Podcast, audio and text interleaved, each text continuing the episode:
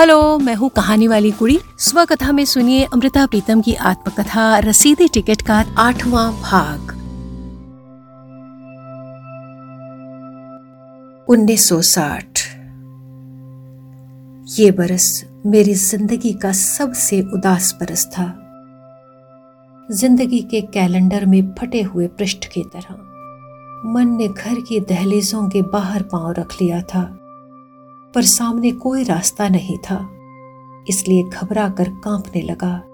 साहिर को बंबई फ़ोन करने के लिए फ़ोन के पास गई थी कि अजीब संजोग हुआ कि उस दिन के ब्लिट्स में तस्वीर भी थी और खबर भी थी कि साहिर को ज़िंदगी की एक नई मोहब्बत मिल गई है।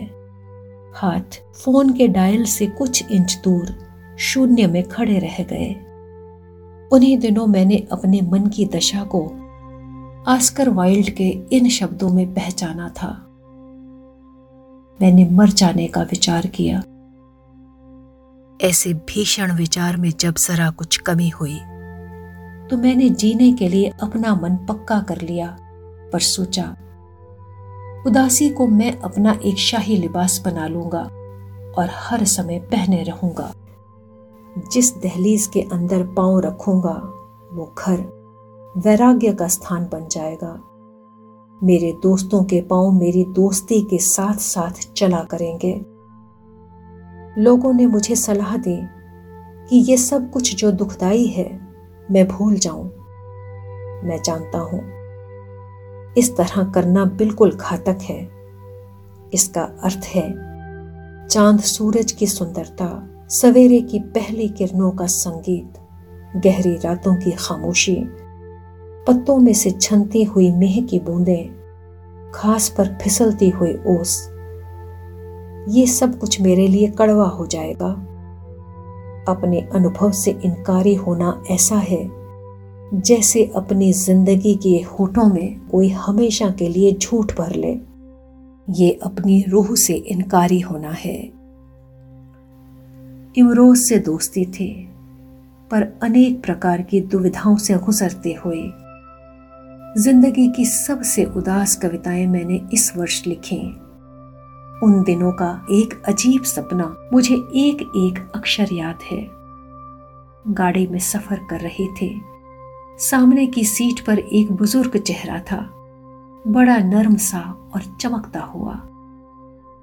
लंबे सफ़र में मैं किताबों के पन्ने पलटती रही और फिर मेरी खामोश किताबों ने उस बुज़ुर्ग को बातों में लगा लिया। उसने मुझसे पूछा, तुमने कभी काला गुलाब देखा है? काला गुलाब? नहीं तो।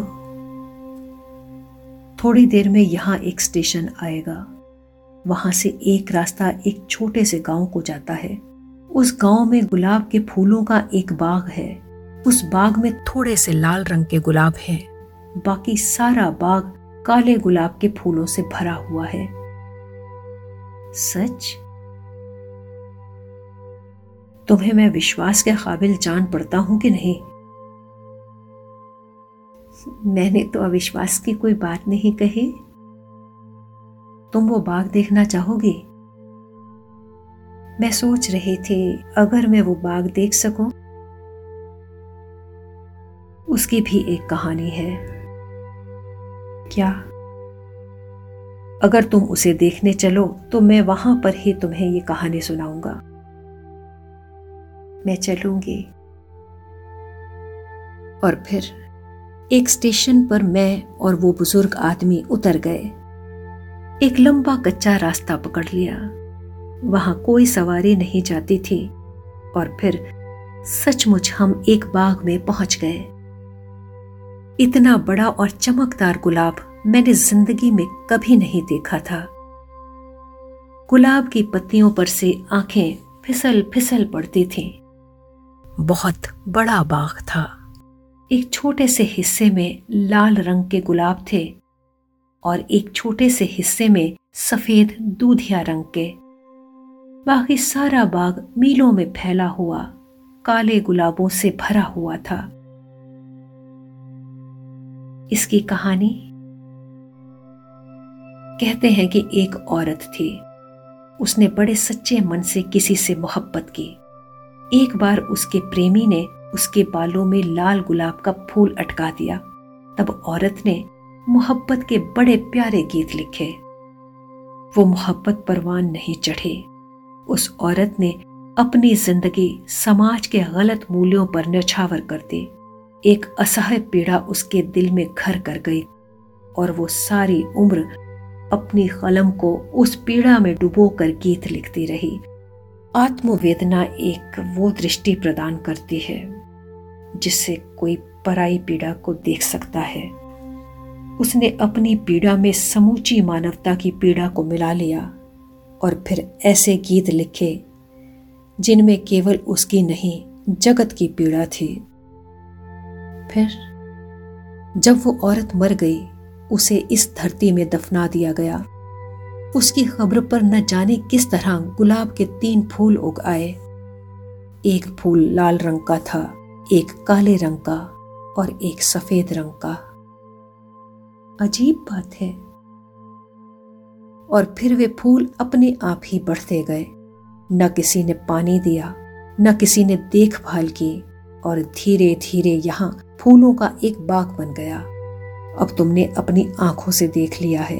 एक हिस्से में लाल रंग के गुलाब हैं, एक हिस्से में सफ़ेद रंग के, बाकी सारे हिस्से में काले रंग के। लोग क्या कहते हैं? लोग कहते हैं कि उस औरत ने जो मोहब्बत के गीत लिखे वो लाल रंग के गुलाब बन गए हैं। जो दर्द भरे गीत लिखे, वो काले गुलाब हो गए हैं। और जो उसने मानव प्रेम के गीत लिखे, वो सफ़ेद गुलाब के फूल बन गए हैं। सिर से पैर तक मुझे एक कंपन आया, और मैंने उस बुज़ुर्ग से पूछा, आपका नाम क्या है? मेरा नाम मेरा नाम समय। समय? आप मेरी ही कहानी मुझे सुना रहे हैं। समय की मुस्कुराहट और मेरे अपने कंपन के कारण मेरी आँख खुल गई और उन्हीं दिनों लिखा, दुखांत ये नहीं होता कि रात की कटोरी को कोई ज़िंदगी के शहद से भर ना सके और वास्तविकता के होठ कभी उस शहद को चख ना सके।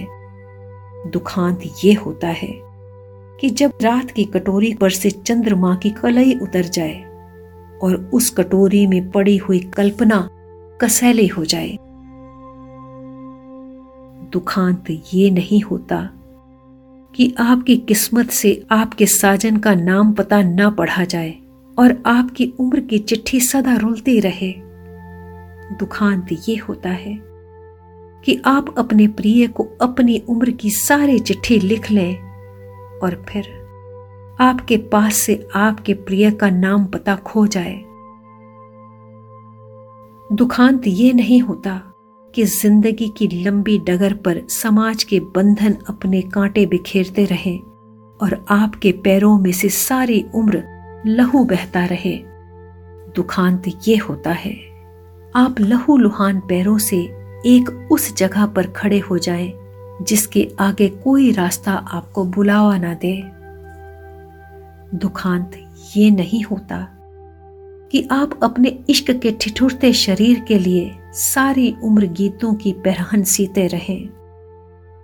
दुखांत ये होता है कि इन पहरहनों को सीने के लिए आपके पास विचारों का धागा चुक जाए और आपकी कलम सुई का छेद टूट जाए।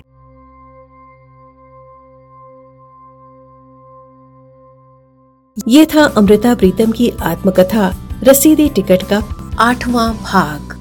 प्रस्तुति सुखनंदन बिद्रा की थी।